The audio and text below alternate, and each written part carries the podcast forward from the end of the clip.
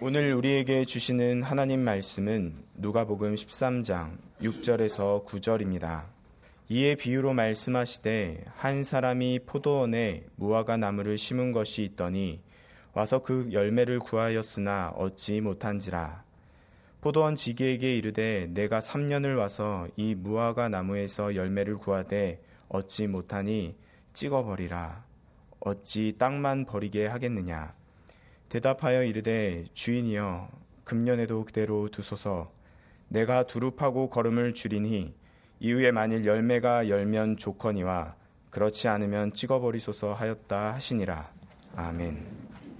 장석주 시인의 대추 한 알이라는 시가 있습니다. 그 내용이 이러합니다. 적에 저절로 붉어질 리는 없다. 저 안에 태풍 몇 개, 저 안에 천둥 몇 개, 저 안에 벼락 몇 개. 적에 저 혼자 둥그러질 리는 없다. 저 안에 무서리 내리는 몇 밤, 저 안에 땡볕 두어 달, 저 안에 초승달 몇 낮. 눈에 보이는 것은 빨간 대추 한 알이지만 그 안에는 많은 사연들이 있습니다. 맑음과 비가 내림, 낮과 밤이 수없이 반복해야 비로소 결실을 하게 됩니다. 그러나 그것만으로는 부족합니다. 대추나무가 병이 들거나 해충이 꽃이나 잎을 먹어버리면 아무런 결실을 맺을 수 없을 뿐만 아니라 나무도 살지 못하게 됩니다. 대추 한 알이 탐스럽게 연결기 위해서는 농부가 거름도 주어야 하고 가지치기도 해 주어야 하고 병충해도 막아 주어야 합니다. 농부의 발자국과 손길이 많으면 많을수록 또 농부의 기다림이 넓고 깊을수록 풍성한 결실로 이어집니다. 오늘 본문에도 감동스럽고 중요한 기다림, 생명의 기다림에 대해 말씀합니다. 육 절이 이렇게 증가합니다. 또 비유로 말씀하시되 한 사람이 포도원에 무화과 나무를 심은 것이 있더니 와서 그 열매를 구하였으나 얻지 못한지라. 포도원의 주인이 포도원에다가 포도나무가 아니라 무화과 나무를 심었습니다. 우리말 무화과의 문자적인 의미는 꽃이 없는 과일입니다. 그러나 세상에 꽃이 없이 바로 과일이 열리는 나무는 없습니다. 무화과는 열매 안에 꽃이 있어서 꽃이 보이지 않습니다. 그래서 무화과, 꽃이 없는 과일이라기보다 은화과, 꽃이 감추어진 과일이 더 정확한 표현입니다. 중동에서는 무화과를 일 년에 두 번 수확합니다. 삼월경부터 열리기 시작하는 첫 열매를 싸게라고 불렀는데 이것은 지난해에 난 가지에 열리는 것으로 과즙, 과즙이 좀 부족하고 당도도 덜 했습니다. 하지만 당시에 양식이 부족한 가난한 사람들에게는 귀한 먹거리였습니다.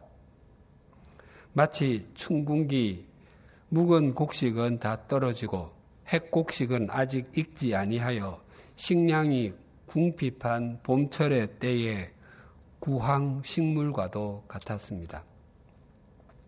첫 무화과 싸게는 유월경이면 모두 떨어졌습니다.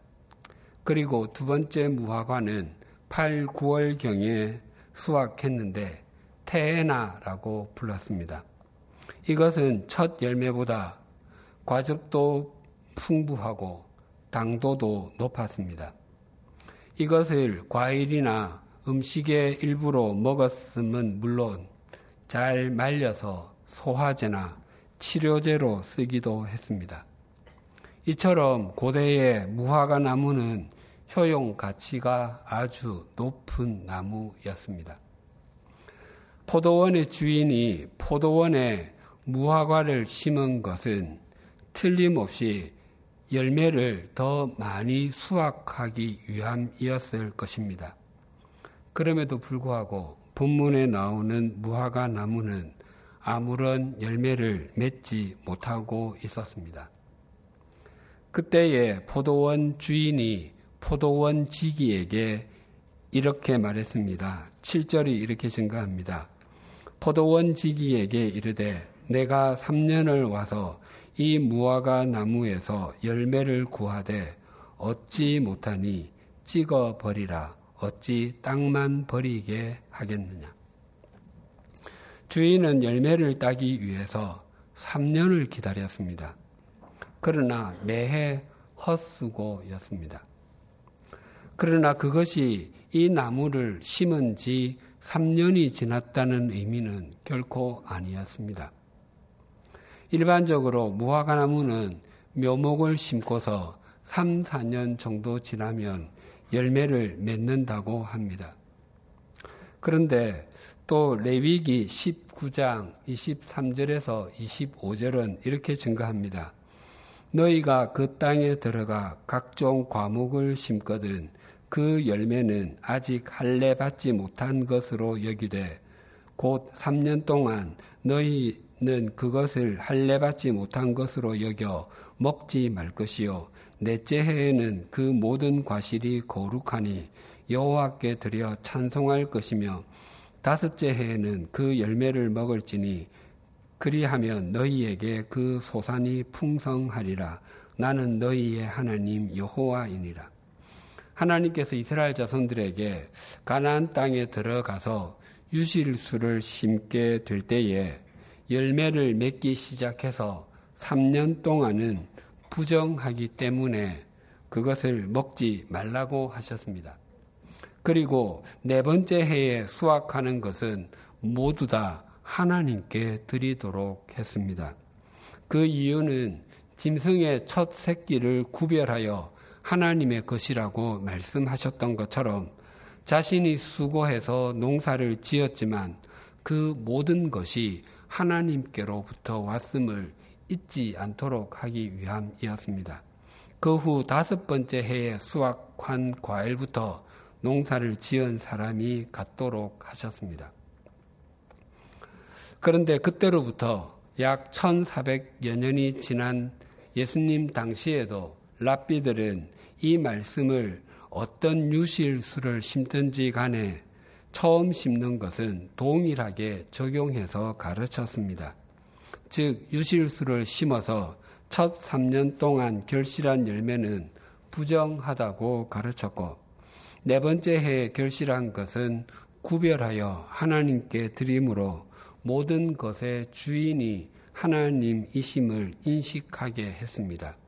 그리고 다섯 번째 해에 결실한 것은 농부의 소유가 되었습니다. 결국 오늘 본문에 나오는 이 무화과 나무는 처음 심어서 삼, 사 년을 기다렸고 부정하다고 여겨지는 삼 년이 지난 후에 계속해서 삼 년을 기다렸지만 결실을 맺지 못한 것으로 여겨집니다. 결국 이 나무는 심은 지 구 년 또는 십 년 정도가 지났음에도 불구하고 그 주인에게 아무런 열매도 주지 못하는 그런 나무였던 것입니다. 주인의 입장에서 보면 이 나무는 애물단지임에 틀림없습니다. 특별하게 호의를 베풀어서 포도밭에다가 무화과 나무를 심었습니다. 그런데 결실을 해야 할 때가 수년이나 지났음에도 불구하고 아무런 결실도 내지 못하고 있었습니다. 게다가 땅만 덩그렇게 차지하고 있었습니다. 틀림없이 다른 나무를 심었더라면 결실을 얻었을 텐데 이 나무는 그렇지가 못했습니다. 그것뿐만이 아니었습니다. 이 나무는 땅속에 있는 자양분과 수분을 흡수함으로 다른 나무들이 더 건강하고 더 좋은 결실을 맺는 것을 방해하는 그런 존재와도 같았습니다. 더 나아가 포도원 지기의 노동력도 헛수고로 만들었습니다. 포도원 지기가 다른 나무와 마찬가지로 이 나무에게도 거름도 주고 가지치기도 해 주었을 것입니다. 그럼에도 불구하고 무익한 나무였습니다. 그래서 주인이 내린 결론은 나무를 없애는 것이었습니다. 여기까지만 보면 우리도 이 무화과 나무처럼 열매를 맺지 못하면 결국 처벌을 받거나 죽임을 당하게 되는구나라고 생각하게 됩니다. 그런데 오늘 본문은 여기에서 끝나지가 않습니다. 포도원 지기가 주인에게 이렇게 호소했습니다. 팔 절과 구 절이 이렇게 증가합니다. 대답하여 이르되 주인이여 금년에도 그대로 두소서 내가 두루 파고 거름을 줄이니 이후에 만일 열매가 열면 좋으니와 그렇지 않으면 찍어버리소서 하였다 하시니라. 포도원 주기, 포, 포도원 지기가 주인님 베어버리는 것은 제일 쉬운 일 아닙니까? 그것은 나중에 해도 늦지 않습니다. 제가 나무 둘레도 파주고 거름 비료도 주겠습니다. 한 해만 한 해만 더 참아주시고 기다려주십시오. 만약 그때도 열매가 열리지 않으면 그때에 뵈면 좋겠습니다라고 간청했습니다. 예수님의 이 비유의 초점은 죽음이나 파멸이 아니라 생명과 결실입니다. 그래서 이 비유는 다시 얻은 기회의, 기회의 비유 또는 연장받은 생명의 비유라고 할 수 있습니다. 오늘 본문과 비슷한 이야기가 출애굽기 삼십이 장에도 나옵니다. 모세는 하나님의 명령에 순종해서 십계명을 받기 위해서 사십 일 시내산으로 올라가서 사십 일 동안 먹지도 마시지도 않고 있었습니다. 그때에 모세의 형 아론이 모세를 대신해서 이스라엘 자손들을 다스리고 있었습니다. 이스라엘 자손들은 모세가 이틀이나 사흘이면 내려올 것이라고 생각했습니다. 하지만 모세는 일주일, 이주일이 지나도 내려오지 않았습니다. 또 한 달이 넘었는데도 내려오지 않았습니다. 그때 이스라엘 자손들은 아론을 충동질해서 우리를 인도할 신을 만들자고 졸랐습니다. 이스라엘 자손들은 한 마음으로 여인들의 귀에 있는 금 귀고리를 빼서 아론에게로 가지고 왔습니다. 그리고 그것으로 송아지 우상을 만들었습니다. 그들이 애굽에서 섬기던 우상들 중에 대표적인 것이 송아지 신이었기 때문이었습니다. 송아지 우상이 만들어지자 이스라엘 자손들은 소리를 높여서 이렇게 선포했습니다. 이스라엘아, 이것이 너희를 애굽 땅에서 이끌어낸 너희의 신이다. 그리고는 그 다음 날을 명절로 정하고는 먹고 마시고 즐겼습니다. 이스라엘 자손들이 송아지를 만든 것은 하나님을 만든 것이었습니다. 무한하신 하나님을 그 송아지 속에 가두어 버린 것입니다.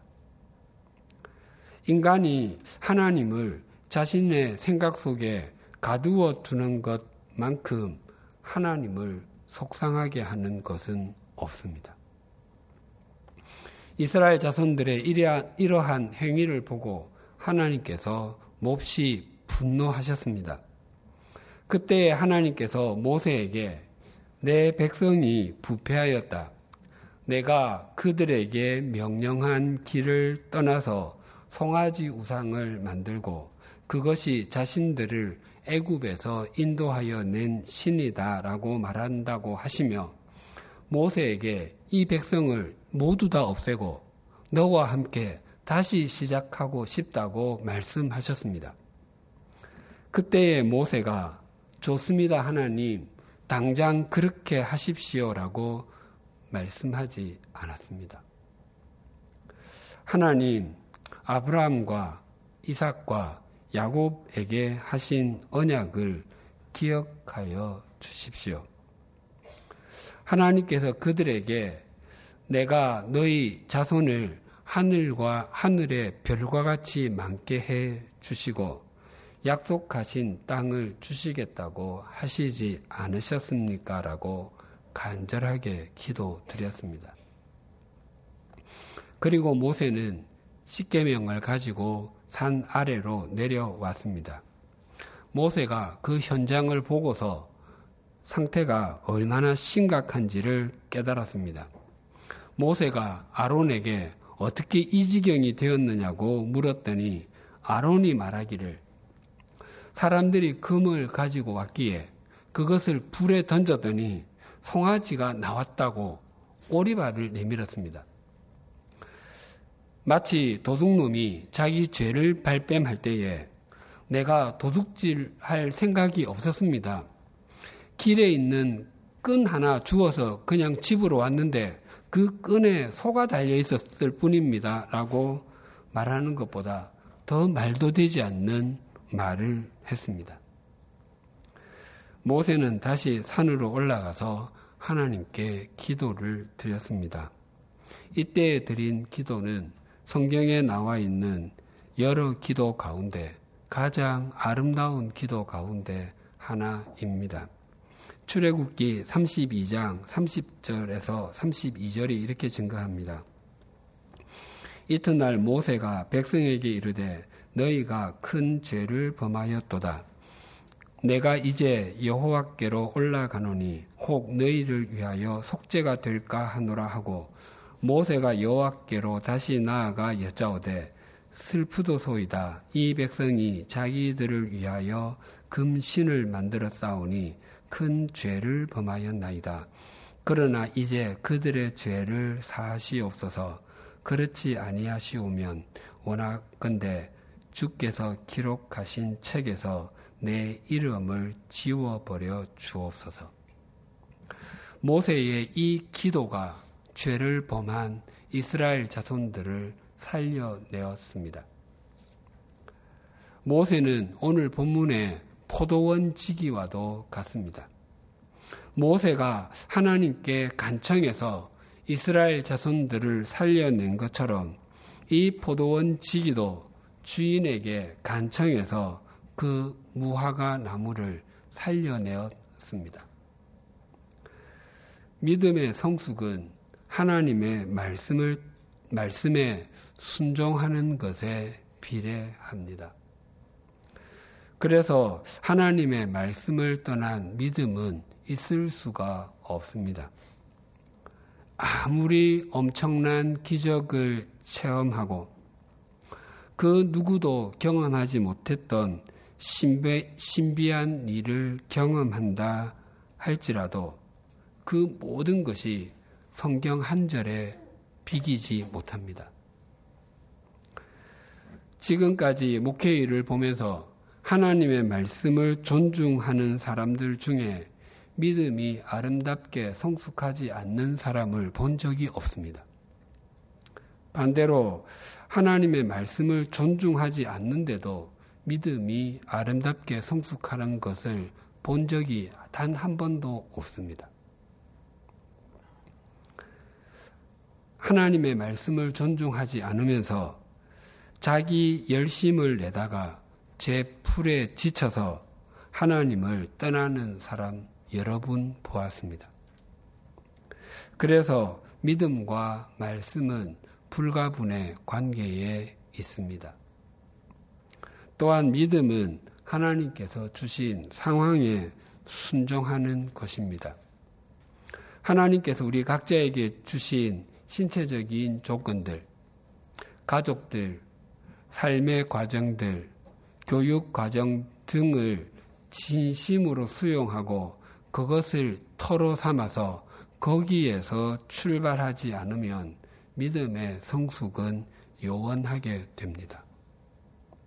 그런데 여기에는 한 가지 주의할 것이 있습니다.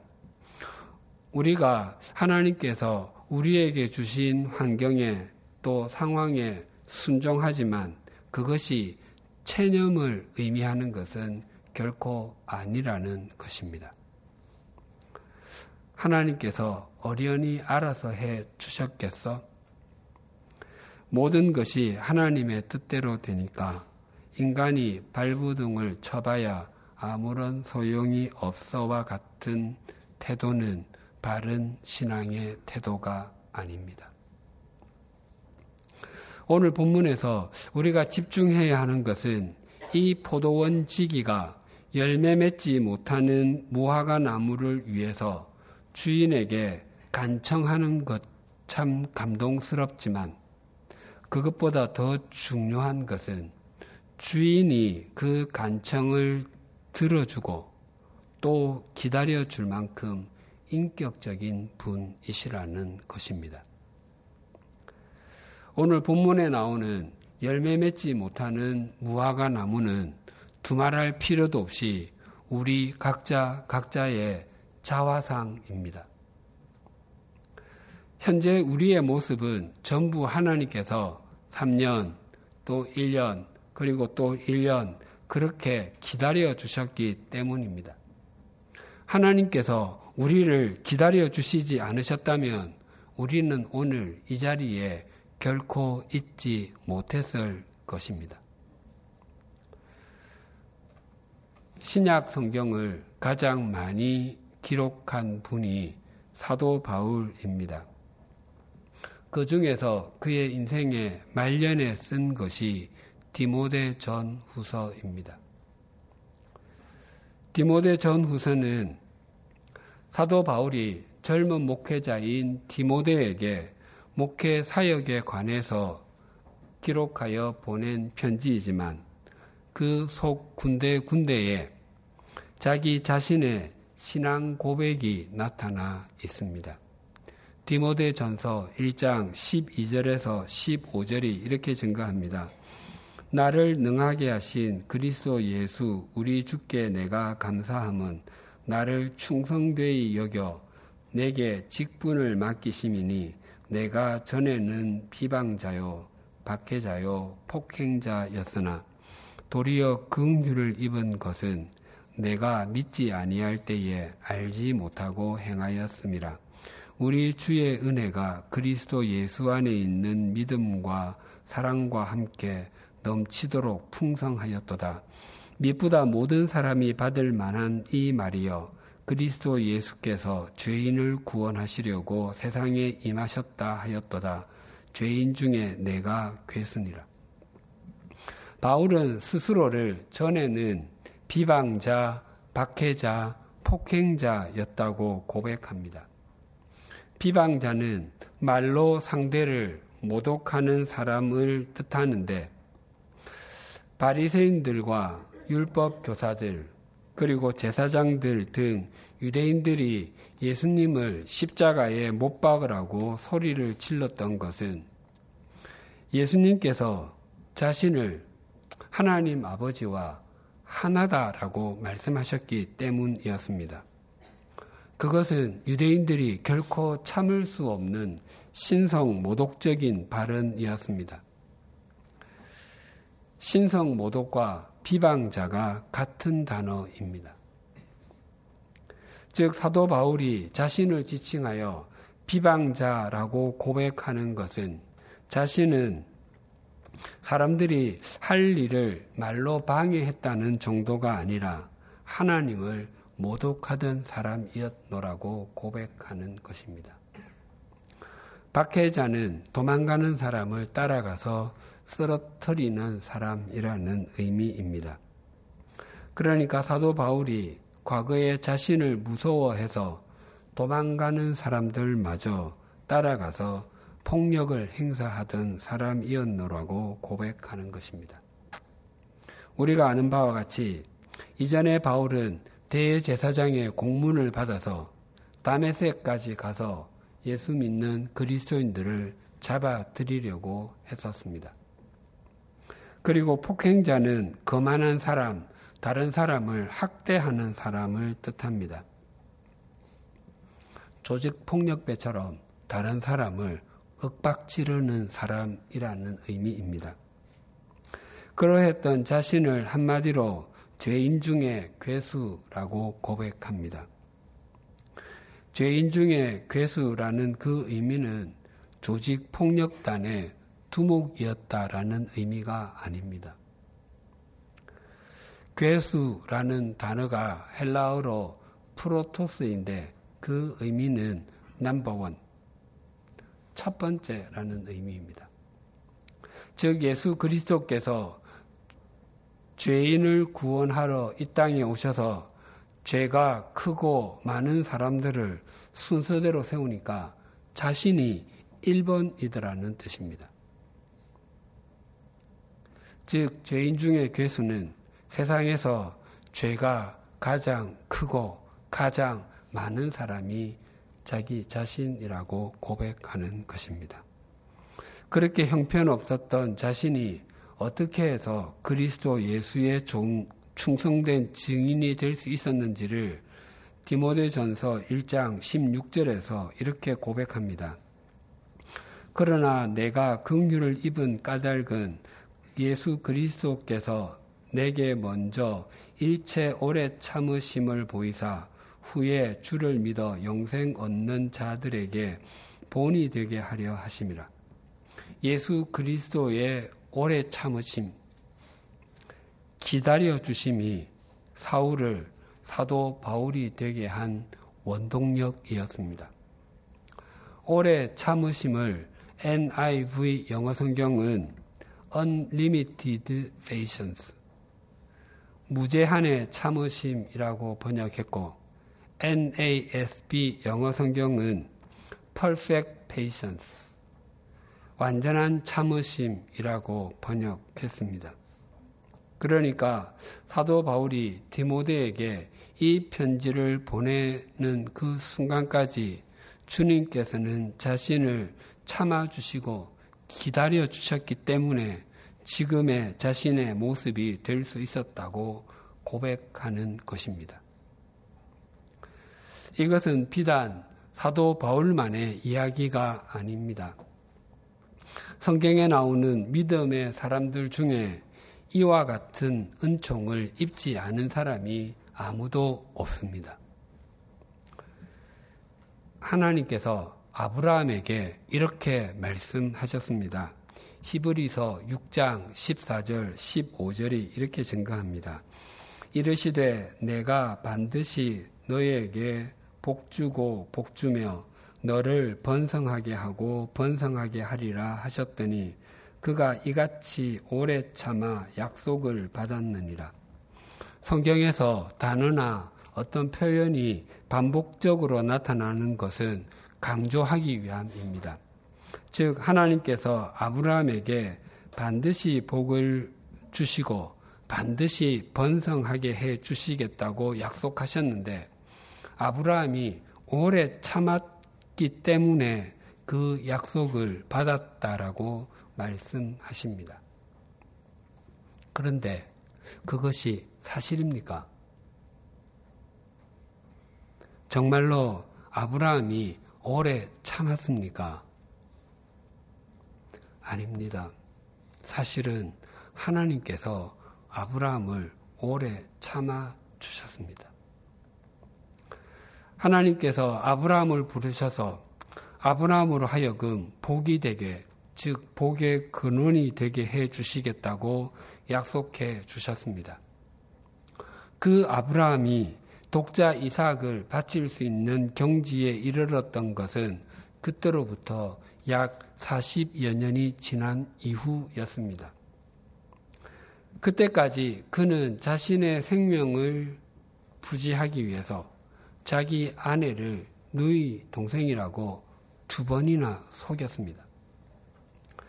또 하갈에게서 이스마엘을 낳아서 하나님의 마음을 속상하게 했습니다. 하나님께서 아브라함을 참아 오래 참아주시지 않으셨다면 그는 결코 복의 근원도 믿음의 조상도 될 수 없었을 것입니다. 다윗이 밧세바 사건을 일으켰을 때에 하나님께서 다윗에게 어떻게 네가 어떻게 나에게 이렇게 발등을 찍을 수 있다는 말이냐? 내가 너에게 베풀어준 은총이 얼마나 많았었는데 라고 말씀하셨더라면 우리가 지금 알고 있는 다윗은 없었을 것입니다. 제자들은 하나님이시면서 인간으로 오신 예수님을 삼 년 동안 따라다니며 그분으로부터 영원한 생명의 말씀을 듣고 많은 표적들을 목격했습니다. 하지만 그 제자들 역시 결정적인 순간에 주님을 외면했습니다. 예수님을 결코 버리지 않겠노라고 장담을 하고서도 하나같이 도망을 갔습니다. 예수님은 그런 제자들을 오래 참아주시고 그들이 도망간 현장까지 찾아가 주셨습니다. 그래서 그들은 사도가 될 수 있었습니다. 우리 교회가 양화진 외국인 선교사 묘원과 더불어 섬기고 있는 한국 기독교 순교자 기념관은 경기도 용인시 처인구 양지면 추계리에 있습니다. 그 추계리 옆에 있는 마을이 제일리인데 거기에 제일초등학교가 있습니다. 이천십사 년에 그 학교의 가을 운동회가 뉴스에 나온 적이 있었습니다. 그 학교 육 학년에 기국이라는 아이가 있었는데 그 친구는 연골이 자라지 않는 연골 무형성증이라는 희귀 질환을 앓고 있어서 다른 친구들보다 키가 작았습니다. 이 질환을 가진 성인 평균 신장은 약 백이십에서 백삼십 센티미터 정도 된다고 합니다. 그래서 기국이는 다른 친구들보다 작았습니다. 운동회 때에 아이들이 가, 관심을 많이 갖는 것 중에 하나가 대여섯 명 또는 열일곱 명 정도가 하는 달리기입니다. 제가 어릴 때도 운동회 달리기에서 일, 이, 삼 등을 하게 되면 손목에다가 도장을 찍어주고 후에 상으로 공책 한두 권, 연필 두세 자루씩 받곤 했습니다. 기국이는 다른 친구들보다 키가 작았기 때문에 달리기에서 오 년 동안 항상 꼴찌였습니다. 자기가 키가 나중에 크게, 혹시 크게 되면 골키퍼가 되는 것이 꿈이었습니다. 그렇지만 가장 싫어하는 것이 달리기였고 운동회 날 아침에 가족들에게 달리기 안 하면 안 되냐고 말하곤 했습니다.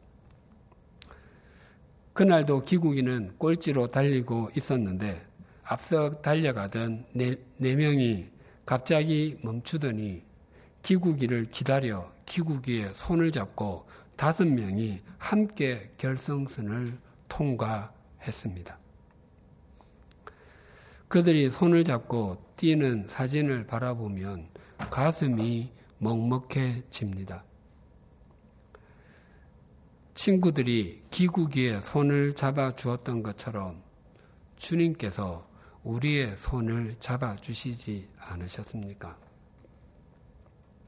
우리는 때로 우리가 우리를 생각해도 정말 허물과 죄가 너무 많고 아무리 생각해도 쓸모없는 사람처럼 여겨지곤 하지 않습니까?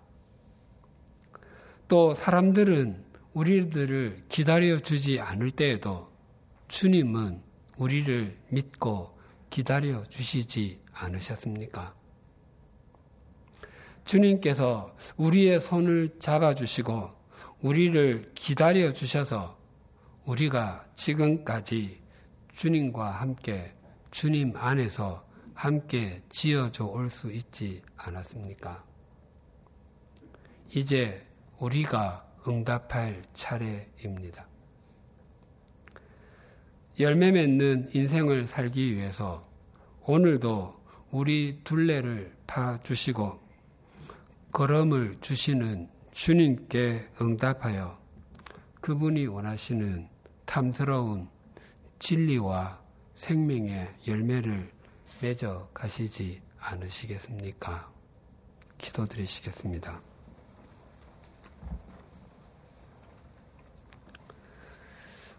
우유부단하고 오래 기다리지 못하는 아브라함을 믿음의 조상과 복의 통로로 만들어 주시고 유혹에 연약한 다윗을 성군으로 세우시고 자신의 야망과 율법에 사로잡혀 있던 사울을 신실한 사도로 만드시고 허풍쟁이, 위선자, 자기중심적인 제자들을 사도로 만들어 주신 하나님이 우리가 믿는 하나님과 동일한 분이심을 감사합니다.